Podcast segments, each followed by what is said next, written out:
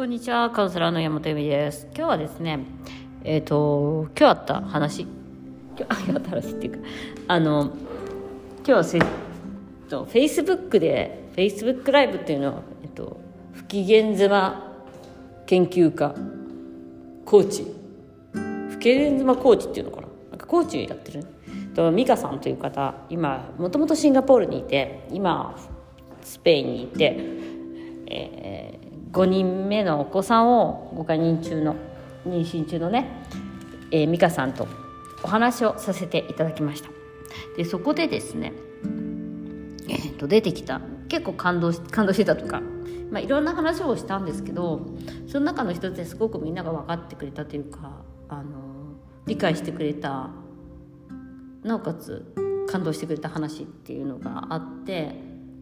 なんかこのセクシャリティの話で感動かよって思われるとあれなんですけどあの感動していただいたっていうそれはですねあのやっぱりセックスを楽しむためにはどうするかっていう話なんですよ。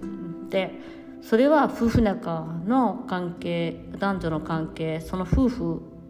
何十年とやっていく夫婦の中ではすごく重要な意味を持つとで楽しむっていうことは実はすごく大切なことでそして実はすごく難しいことなのではないでしょうかという話だったんですよね。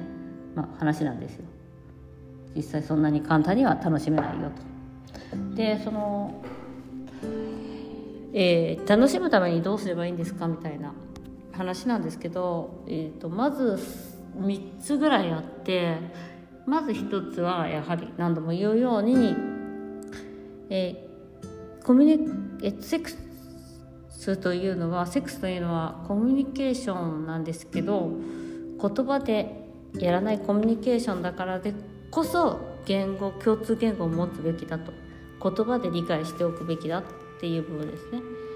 なので相手とちゃんと言葉で話し合ってこれがやりたいこれがやりたくないこれが好きだこれが嫌いだという話をきちんとできる関係でいるっていうことがまず一番のやっぱりそのセックスを楽しめる理由ではあると思います。そしてもう一つ、えー、あったのがファンタジーですね。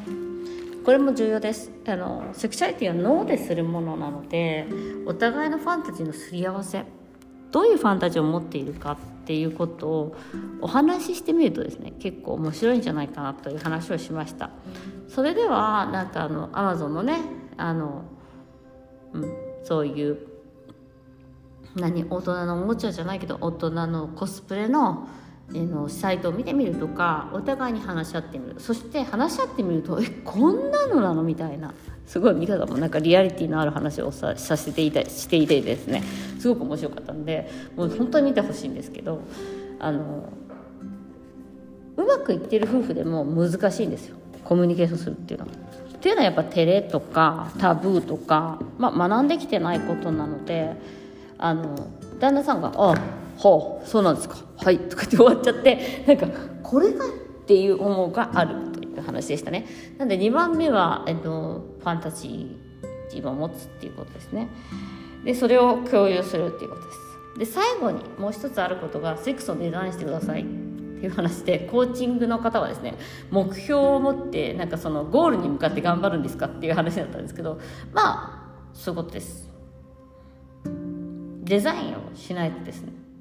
こうこうこういうことがしたい。こういうこうこういうことがしたくない。こうこうこういうことがしたいからこういうテクニックを学ばなければいけない。というですね細かいチェックがない限りはそんなに楽しくはならないです。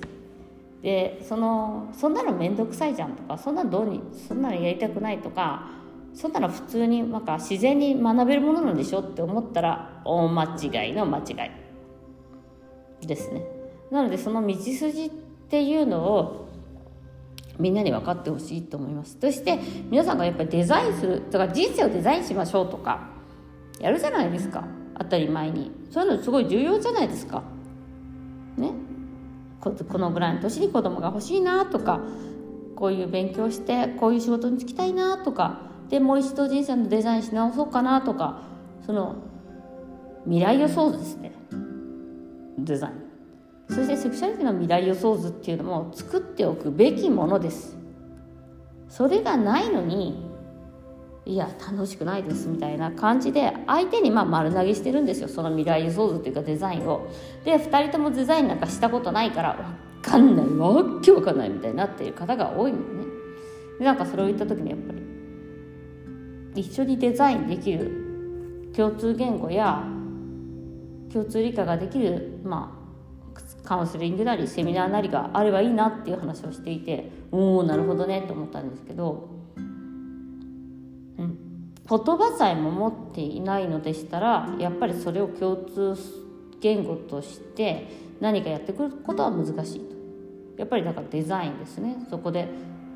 あの作り上げていくっていうことはすごく必要なんじゃないかなと思っています。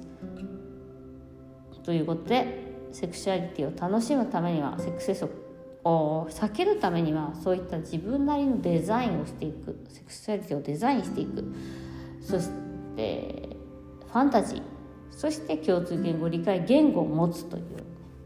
その3つはね必ず押さえておいてほしいなと思うところです。ということで今日もご視聴ありがとうございます。